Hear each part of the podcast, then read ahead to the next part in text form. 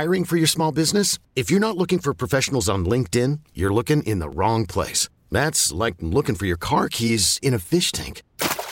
LinkedIn helps you hire professionals you can't find anywhere else, even those who aren't actively searching for a new job but might be open to the perfect role. In a given month, over 70% of LinkedIn users don't even visit other leading job sites. So start looking in the right place. With LinkedIn, you can hire professionals like a professional. Post your free job on linkedin.com slash recommend today. Welcome to Nothing Impossible on News Radio 1120 KMOX. Welcome, welcome to our show about uh, local innovation. We look at the uh, futuristic way of thinking about things in St. Louis and help you understand the world around you a little better. And so we've got some fantastic news. Michael and Travis with you today from the venture capital arena. And also, there's been a lot of change when it comes to grocery stores, some getting sold, some new ones opening, local chains expanding. We've got a lot to get to today. Yeah, it's really cool to think about uh, some of our local startups growing and expanding. Uh, we're going to talk about one that's in the agriculture space. We'll talk about another one that's in the pharmacology uh, and the drug discovery space. Uh, both doing important work, raising big money from outside the area to record continue breaking. to grow. Yes, record breaking. And, and, and Google's one of the uh, investors in one of those two companies too. It's the first time that Google Ventures has put money into a St. Louis company. Pretty exciting. And this is some of the stuff that we've been waiting for when we tell you about these companies that start in St. Louis, and it's when these big venture capital dollars come into play that they get to really expand. And for instance, this company that does uh, treatment for a side effect that cancer patients experience that can be really debilitating, it's horrible. They're getting ready to go to market, and this could be a game changing drug and the biggest investment in a St. Louis biotech company in history. And what's what's really amazing is sometimes when these venture capitalists put money in, they ask the company to leave, right, move to where the the VC might be, one of the coasts. Uh, but we have the assets here, uh, either on the pharma side or the ag side, where the uh, venture capitalists are saying, no, grow here, scale here in St. Louis. And then after that, we're going to get into Schnucks and Shop and Save and talk with one of the preeminent retail analysts about what this means for you as you go out and buy your bread and everything else you throw in the grocery cart.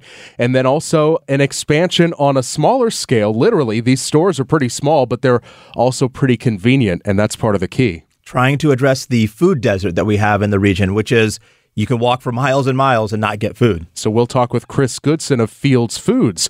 That's all coming up as we continue on Nothing Impossible. Stay tuned.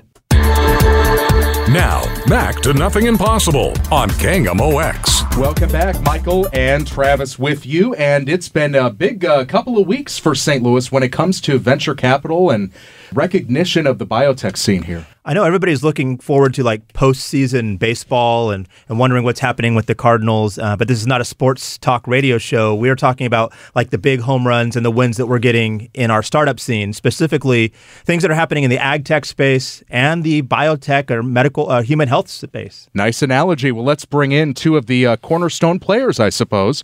Uh, a couple of managers here. We've got Don Rubin and Eric Gulve from BioSTL and BioGenerator. Thank you both for coming in. Thanks for having us. Yeah, Let's see how many baseball analogies okay. we can fit in well, here. I've got I've got another one to really set up uh, Eric. Uh, so Eric Gulve uh, is the CEO and runs BioGenerator, uh, which I would consider our hit our leadoff hitters for our mm-hmm. early stage companies because they get it early first and help them make some traction. But tell us a little bit without baseball analogies. What is BioGenerator? Tell us a little bit about that. Yeah. So, um, what we do is we help build new biotech companies here in St. Louis and provide the very early stage risk funding so we're here to basically help support our companies be, until they get to the point where they're mature enough to raise major venture financing. So in the biotech space, most of what these companies do is extremely expensive. Ultimately, their products are going to have to be approved by the FDA, for example, new drugs, new diagnostics. That's an extremely uh, lengthy and expensive process. And so someone has to come in willing to take the big risk early on to help support companies to get to the point where venture investors are ready to take them on. And what do you do throughout this process as you are looking for these these new startups, these biotech startups? Uh, how do they get engaged, and what benefits do they get from BioGenerator? Yeah, so we provide not only that investment capital, but we have a whole suite of programs to help support them that we've implemented over the years as we realize what are some of the uh, issues that make it harder for biotechs to gain traction here in town. So it's not just our capital, it's the advice, it's access to our professional networks to help them find talent. It might be a CEO, it might be a a financial person. It might be a bench level scientist to which we might have some good connections. Lab facility to de- to reduce the uh, barrier for companies to be able to get up and running and produce lab experiments. We have access to other talent. We have an entrepreneur in residence program where we recruit highly experienced people here that can work with startup companies here in the region or build new companies for us. Two of the portfolio companies for BioGenerator it's been a fantastic two weeks for them. Yeah. First of all, introduce us to uh, last week. The news was about Benson Hill Biosystems. Great announcements in the last two weeks. One from an agriculture technology company and one from a human health company, which is important to note because these are two great strengths that we have in St. Louis plant and agricultural sciences and medicine, healthcare, human health. Really competitive advantages that we have in St. Louis. And that's what BioSTL was built up around 18 years ago was recognizing those strengths and that there were these brilliant people with great ideas, but there just wasn't an infrastructure in St. Louis to help these folks be successful in St. Louis. They would take their ideas to Boston, to California. Now we have an ecosystem. We have an infrastructure. We have all the pieces in place. We've got all the coaches, the managers, the field, the the, the all the things that help uh, build a strong team and build a strong company. And what we've seen in the last two weeks uh, are, are two of the greatest examples over the, the years we've been in existence uh, of, of, of uh, really hitting home runs. And uh, the company, the first company you asked about is called Benson Hill. It's in the agricultural space, and it raised uh, $60 million with some really tremendous um, votes of confidence from names like Google Ventures that we've never seen invest in St. Louis before. This is their first investment in a St. Louis company. Is that That's correct? correct. That we know of? That's Yeah. right. absolutely. wow, that's yeah, great. Yeah. And, and in fact, if you look across the biogenerator portfolio of companies, which is now over 70 companies, there are over 160, I think 170 distinct venture capital funds from around the country and beyond that have invested in these St. Louis based deals. These are blue chip investors that really a decade ago never heard of St. Louis before. They were never f- come to St. Louis. They, they, they thought of St. Louis as flyover country between the coasts. And now we're seeing St. Louis become fly to country. And we're really proud of that. And in the case of Benson Hill, it started with some tremendous talent. It started with research investigators at the Donald Danforth Plant Science Center amongst them Todd Mockler, fantastic researcher, a wonderful world class reputation, combining with a venture capitalist, Matt Crisp. So at the beginning of that company, you had the financial person with an investment background combined with a top notch scientist. But even then, they were starting from scratch with a very, very big idea, an idea that others had tried before that was considered very, very risky. So, despite the fact that they started with a fantastic underpinning, it's really tough to raise that first money to basically be able to do the first experiments and prove that your hypothesis really has merit from a commercial perspective. And so that's why an organization like BioGenerator exists to help provide that early capital, to help identify other groups that want to come into these early rounds, provide enough capital that the company can meet some milestones that will attract other people to come in. And you do that sequentially. So you you make some progress, you um, can attract sort of an earlier syndicate of um, professional investors uh, hit some more milestones, and then you can attract even later stage investors. We see that in the case of Benson Hill, and we see that in the case of the other company with the huge news this week, Galera. And and as it relates to you know Benson Hill and hitting their milestones, I mean.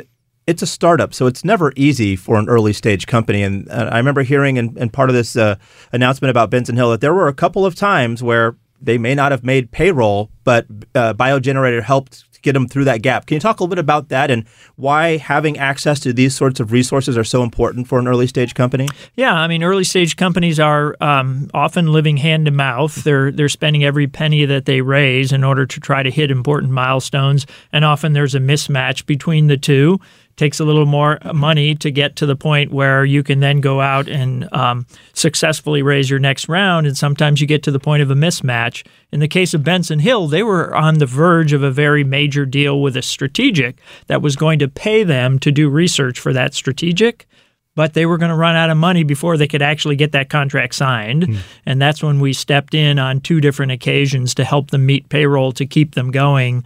Um, it wasn't a lot of money at that point in time, but it was an, an important infusion of capital when they really needed it. And after the Benson Hill deal, I saw a series of articles saying there's no city or market that's really cornered ag tech, but St. Louis is the city that's going to is is on the path to do it, especially after this deal. So that sparked this narrative that seems like it's spreading across the agriculture world now.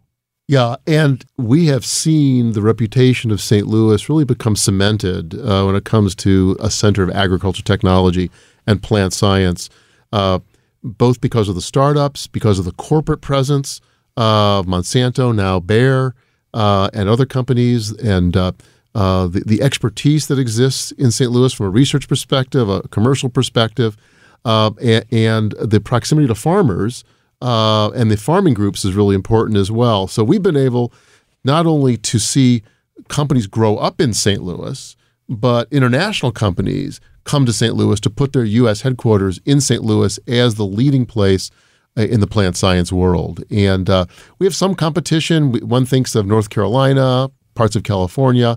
Uh, we still like to think that we're number one in the U.S., and we think that we're pulling further and further ahead with announcements like we just saw this week mm. with Benson Hill. Well, and, North Carolina, Benson, North Benson Carolina is nice, but I remember uh, Matt Crisp, uh, the CEO yeah. of Benson Hill, spent some time in Research Triangle Park in North Carolina.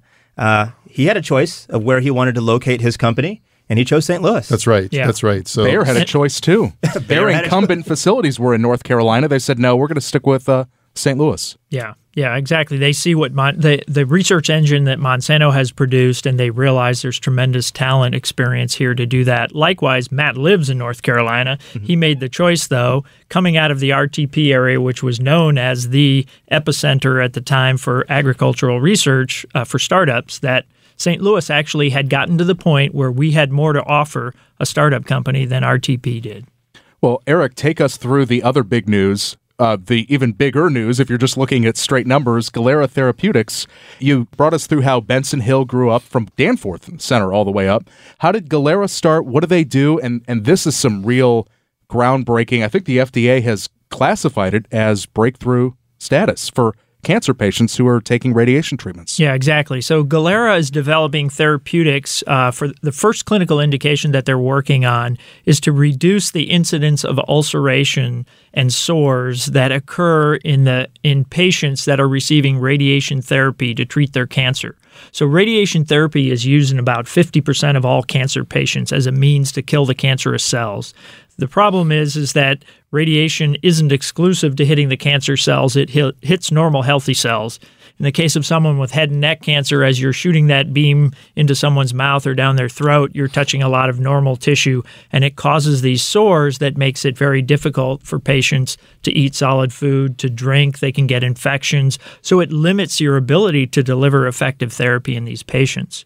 Um, Galera is an example that really highlights the long history in St. Louis of strength in drug discovery. So we've had companies here, legacy companies, GD Searle, which uh, merged and became Pharmacia, which was acquired by Pfizer. Over a period of many years, we had uh, deep strength in early stage uh, work to discover new medicines. And when Pfizer let go, a lot of people in the small molecule area uh, who were working on these new drugs, we had an infusion of talent coming out into the region. Uh, Galera had a number of people who had expertise in that area, and they actually realized that there were some drugs that were had been developed in the past for other clinical uses that had been put into patients. They were safe in those patients, but they didn't work to, to treat the disease. And they recognized that radiation therapy was an area where those compounds would probably be best suited. And so they were able to acquire those assets and try to restart a company and move those molecules quickly into the clinic. So when they decided to do that, they came to us. We saw the opportunity. I happen to have a background uh, in the pharma industry, as does my colleague, Charlie Bolton. We recognize the opportunity to use these compounds in that particular disease setting. And so we put together a syndicate of early stage investors that provided that first financing that led the company to be able to generate the results that were that enabled them to go out and pitch to venture investors. Their path to go from initial financing to their first venture investment was shorter than Benson Hill because they were starting with things that were later stage. but the potential impact of that is huge. They went out and raised uh, $21 million in a Series A. They raised 42 million more in a Series B, harkening back to the fact that clinical trials are very expensive. But they completed a Phase 2A study that was very positive. Then they completed a Phase 2B study in patients that had these ulcerations. Very exciting results that led to them being able to to put together this 150 million dollar round with new investors as well as their prior investors. That's going to help them fund the entire phase 3 clinical study. They'll get to the end to the goal line and know whether or not those drugs work in these patients. It'll help them fund the submission to the FDA to try to get this approved as a new drug. So, this financing is really important to help this company get over the goal line. And it could be tremendously important to patients. There are no good drugs to treat this hmm. problem in patients getting radiation therapy. And it's debilitating. And it's debilitating. So, what happens is if you get severe ulcerations, these sores, the doctors often will have to pause your therapy Hmm. For every week that you have to go off therapy, your outcome gets worse. Hmm. So your ability to treat that cancer gets worse. and a lot of times these, these ulcers therapy. can be so bad people can't eat or drink even. absolutely, absolutely. They might have to get a feeding tube.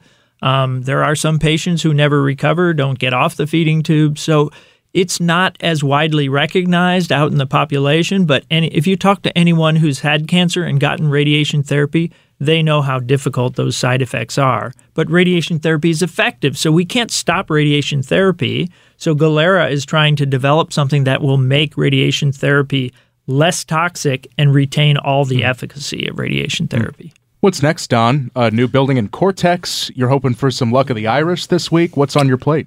Well, we've talked about Global STL before on this show, our international uh, recruitment initiative.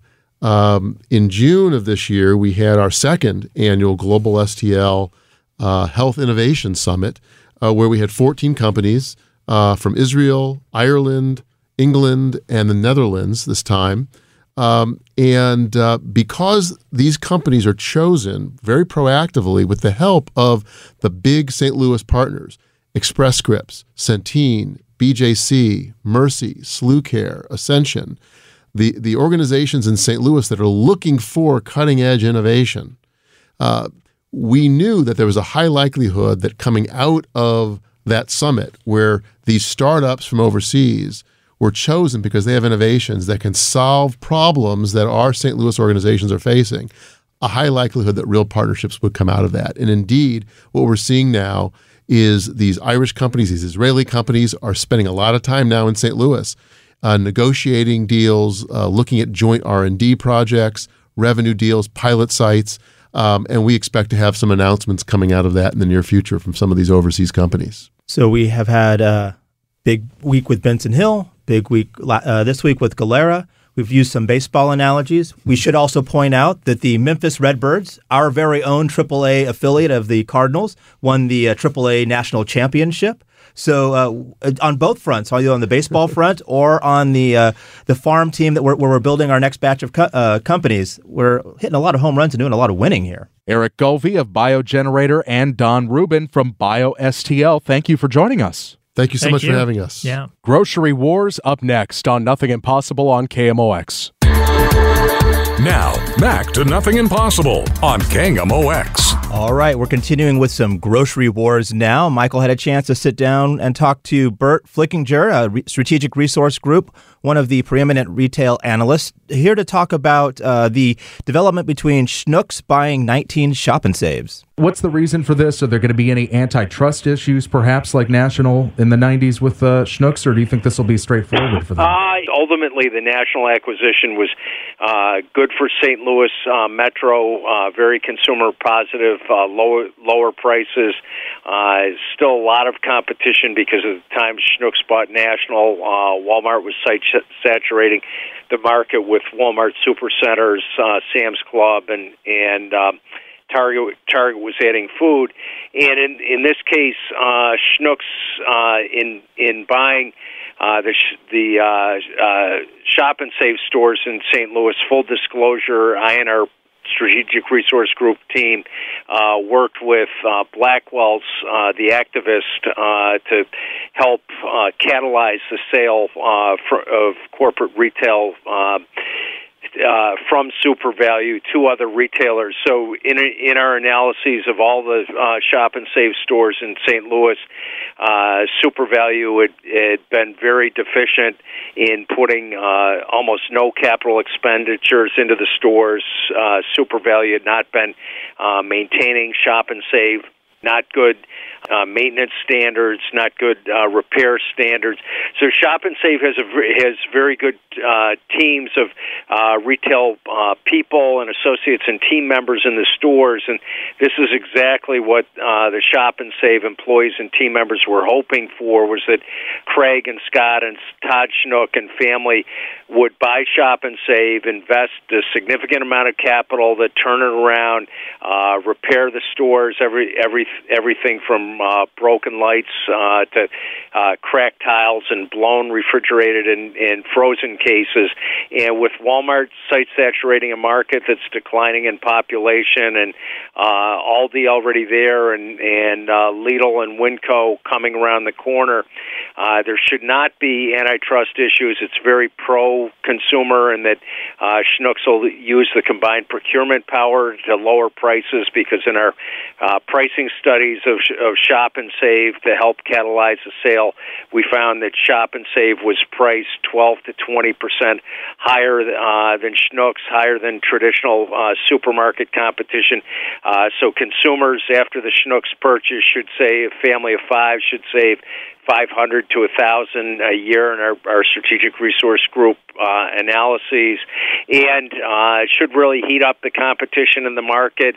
Good team members and the employees in the shop and save stores will finally be with a winning company uh, in retail and Schnucks, which has always been a big winner for generations in St. Louis Metro, uh, versus, versus SuperValu uh, that tr- had treated shop and save like an orphaned stepchild for a decade and a half, and it was sad to see with so many good people in the stores uh, that the cor- corporate parent uh, in in Minneapolis was was running the same same ads uh, that they had for their eight store chain serving uh, Norwegian Americans in North Dakota. Were running the same ad uh, for the United Nations of Consumers in St. Louis uh, from Spanish speaking shoppers, Asian American, African American, Caucasian shoppers, and what people were buying in Fargo, North Dakota had no consumer connection to what people uh, wanted and needed in St. Louis. So this this is an answer to everybody's hopes uh, that Schnucks is riding to the rescue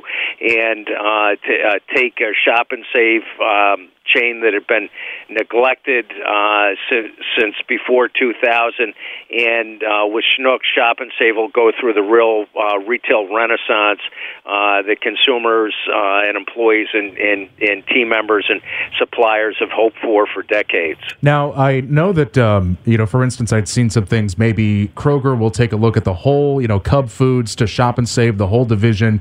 I had a lot of people who, uh, friends and others who have lived elsewhere in the Midwest and had really been hoping that this would be Hy-Vee's entrance into the market. Why Schnucks and why not Kroger or Hy-Vee? Uh, uh, Kroger has stepped aside from uh, making bricks and mortar acquisitions. Kroger, in fact, uh, clo- uh, shut down all its Kroger bannered stores in uh, North Carolina, a big growth market, a, f- a few months ago, and Kroger's uh, shifting its capital to Ocado, uh, UK uh, chain, to take on Amazon and in. Um, home de- home delivery. So, and then uh, uh, uh, Kroger's also teamed up with Alibaba, uh, the internet leader in the People's Republic of China, mainland China.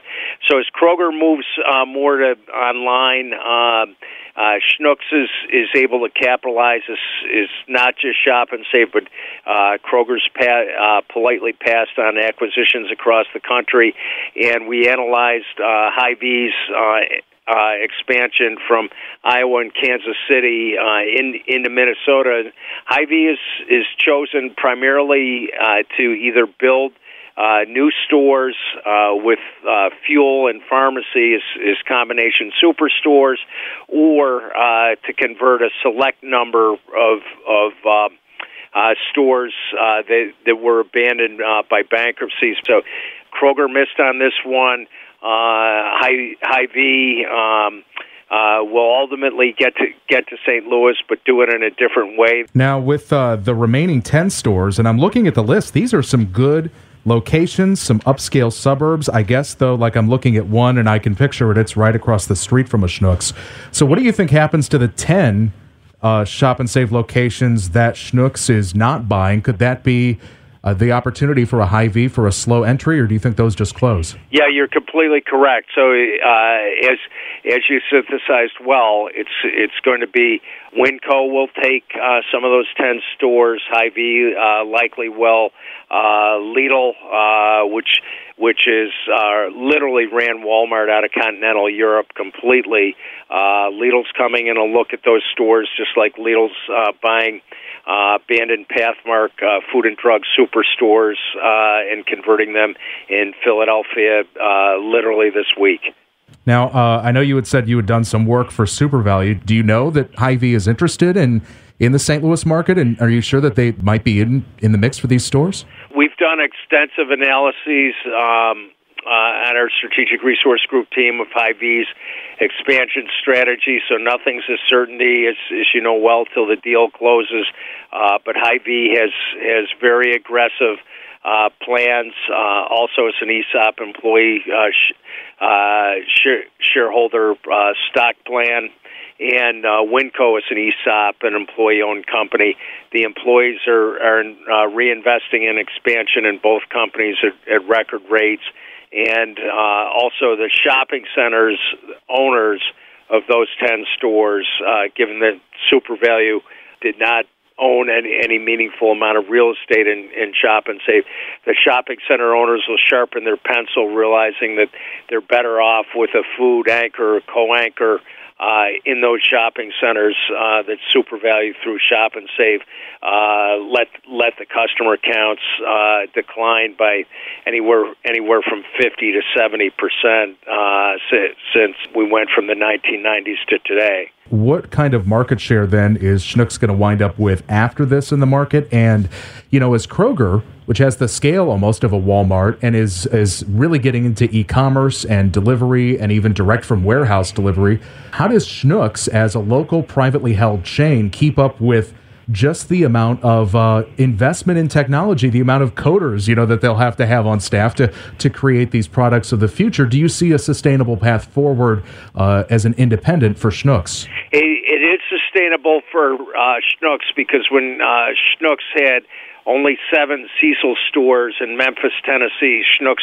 neither had the size nor the scale to compete against Walmart and Kroger. To your good points in Memphis, uh, but as uh, uh, Scott Todd and Craig Schnucks' father and grandfather both said to their credit, the food business is a local business.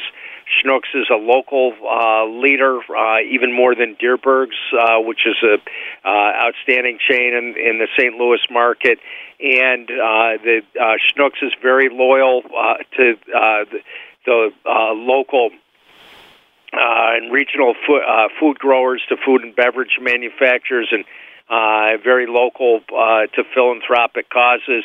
Schnucks is uh, more generous philanthropically in the greater St. Louis area than the Dayton family and, and Target Corporation is in, in Minnesota. Schnucks is the philanthropic leader, even even more than Wegmans or anybody across America, and that generates uh, tremendous multi generational uh, loyalty of uh, St. Louis uh, shoppers and, and uh, consumers and businesses. So, with that size and scale, uh, Schnucks is able to compete with anyone.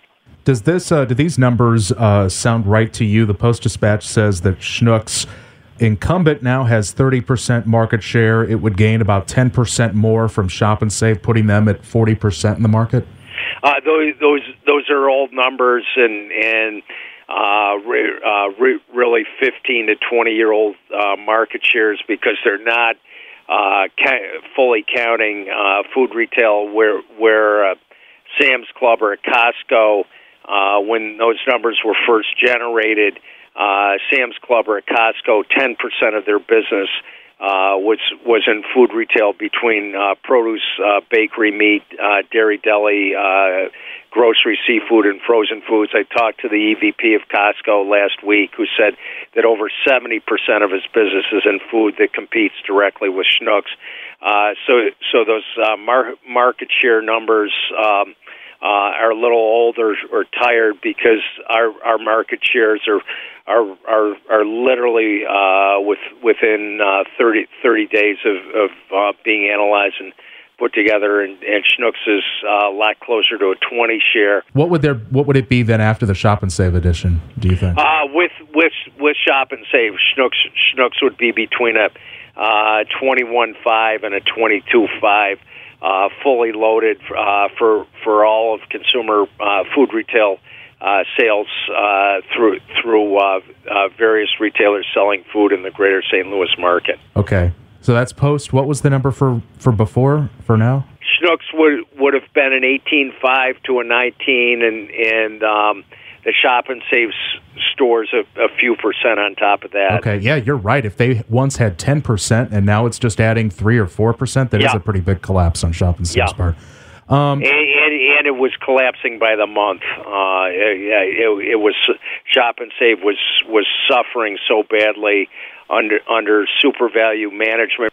Well, Burt, anything else? Uh, you're the expert, so anything I haven't asked about, anything that's important about this that the, we've missed? I work with journalists uh, worldwide from uh, New Zealand across North America and Asia and Arabia and, and Europe, and you've researched and and and, and know know the subject uh, better than anyone, not just unique to Schnucks, but retail overall of anyone with whom I've spoken in years. So, uh, well, well, well done with your and your Entercom uh, CBS team's research too. Up next, we're going to continue to talk about grocery stores, but on a local and smaller scale. Stay tuned.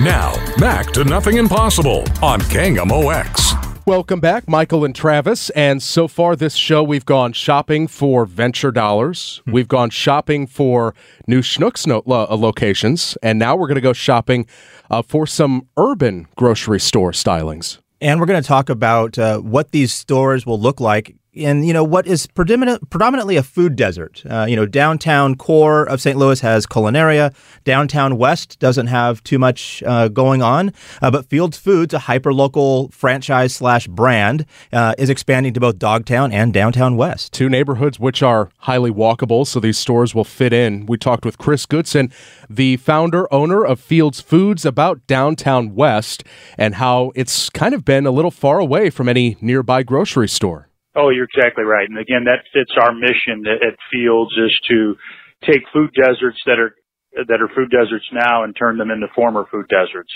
And really what I mean by that is that, you know, it's areas that have been underserved, but are starting to see that development occur.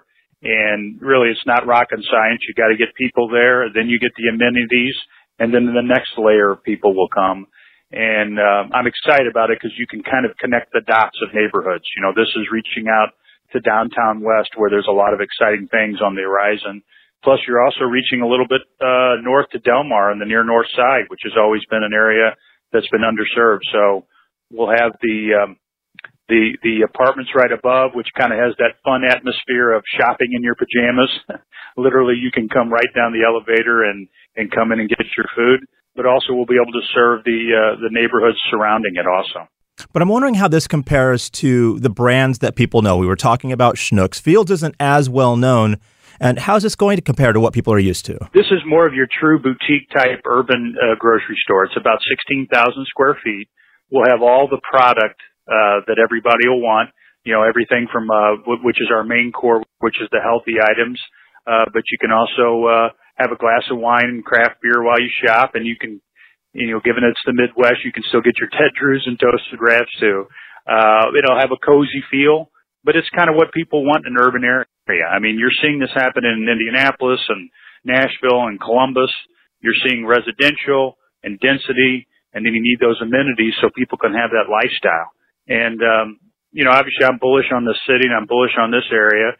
You know, you've got some vacant blocks around here, but those are going to start filling up once the density of the population comes and the amenities are there to serve them. Yeah, he's going to have to watch those vacant blocks fill up because uh, Fields Foods is is always, it seems like, the first into these kinds of developments. And for instance, folks downtown have wanted a Walgreens, but these big national chains uh, don't like to see those vacant lots. They like to see other stores that have come before and have a track record of success. And so, how's it been being kind of the pioneer in some of these markets for Chris Goodson?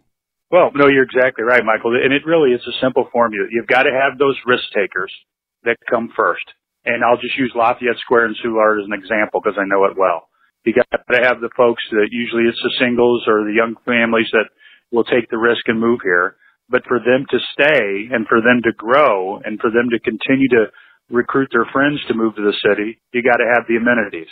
So you got to have the people first, that, that first wave of risk takers. Then you got to have the mom and pop shops and the retailers that take the chance and come in that second wave.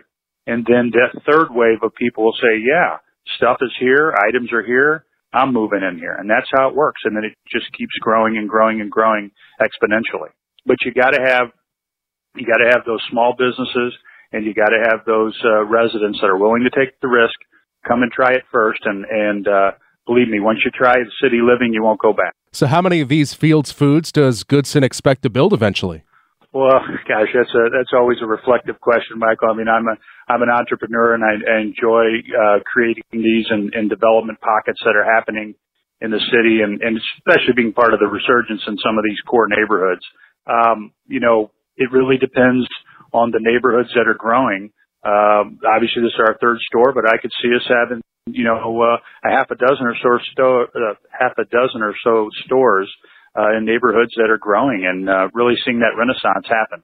Uh, right now, you see it in the central corridor, but what's going to happen is the central corridor is going to become so dense that it'll it'll explode and pollinate the near north side and some of the areas in the south side that are underserved too.